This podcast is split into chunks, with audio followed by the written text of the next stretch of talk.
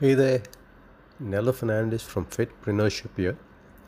So today uh, let's discuss about uh, the 80-20 rule. Now what exactly is this 80-20 rule? It is it says that uh, for all your results you're getting it's just 20% of your efforts that is actually uh, helping you achieve those results. 80% of the time you're doing st- stuff that uh, uh, really is not taking you towards that goal.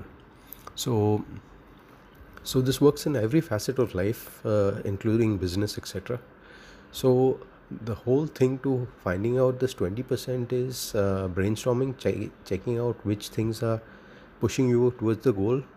Uh, it could be things like sales and marketing okay? So say say you are uh, trying to get some sales. So uh, what what uh, what is 20% of your effort that is actually helping you achieve that goal? The others might be just uh, you know uh, supplementary supporting things which are not really uh, very instrumental to achieving the goal.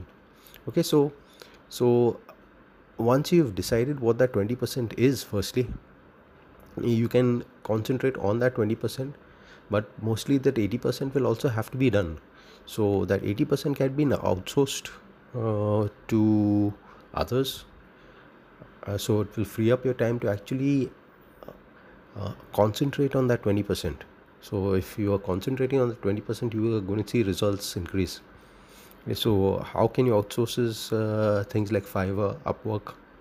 Okay you can find uh, say in that 80% it's thing like things like uh, writing about blog posts or you know uh, making some videos for your for your site etc or website maintenance etc which normally you might be doing all yourself you know. So that is uh, in effect maybe not really uh, helping you achieve your target goal of maybe sales or whatever.